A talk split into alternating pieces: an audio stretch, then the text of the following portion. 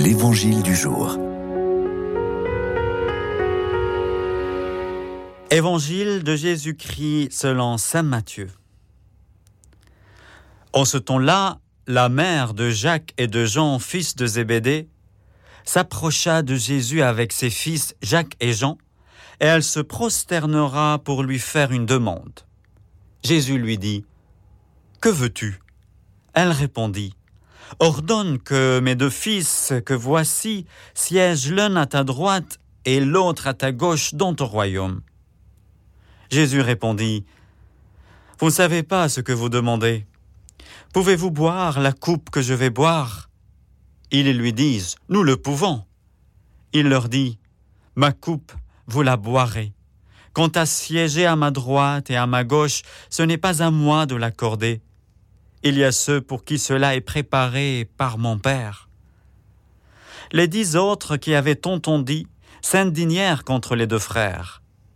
Jésus les appela et dit, Vous le savez, les chefs des nations les commandent en maître, et les grands font sentir leur pouvoir. Parmi vous, il ne devra pas en être ainsi. Celui qui veut devenir grand parmi vous sera votre serviteur. Et celui qui veut être parmi vous le premier sera votre esclave. Ainsi, le Fils de l'homme n'est pas venu pour être servi, mais pour servir et donner sa vie en rançon pour la multitude. Sur la route de Jérusalem, pressentant un accomplissement et un renversement imminent, la femme de Zébédée vient intercéder pour ses deux fils auprès de celui en qui elle voyait un roi potentiel, le chef à venir.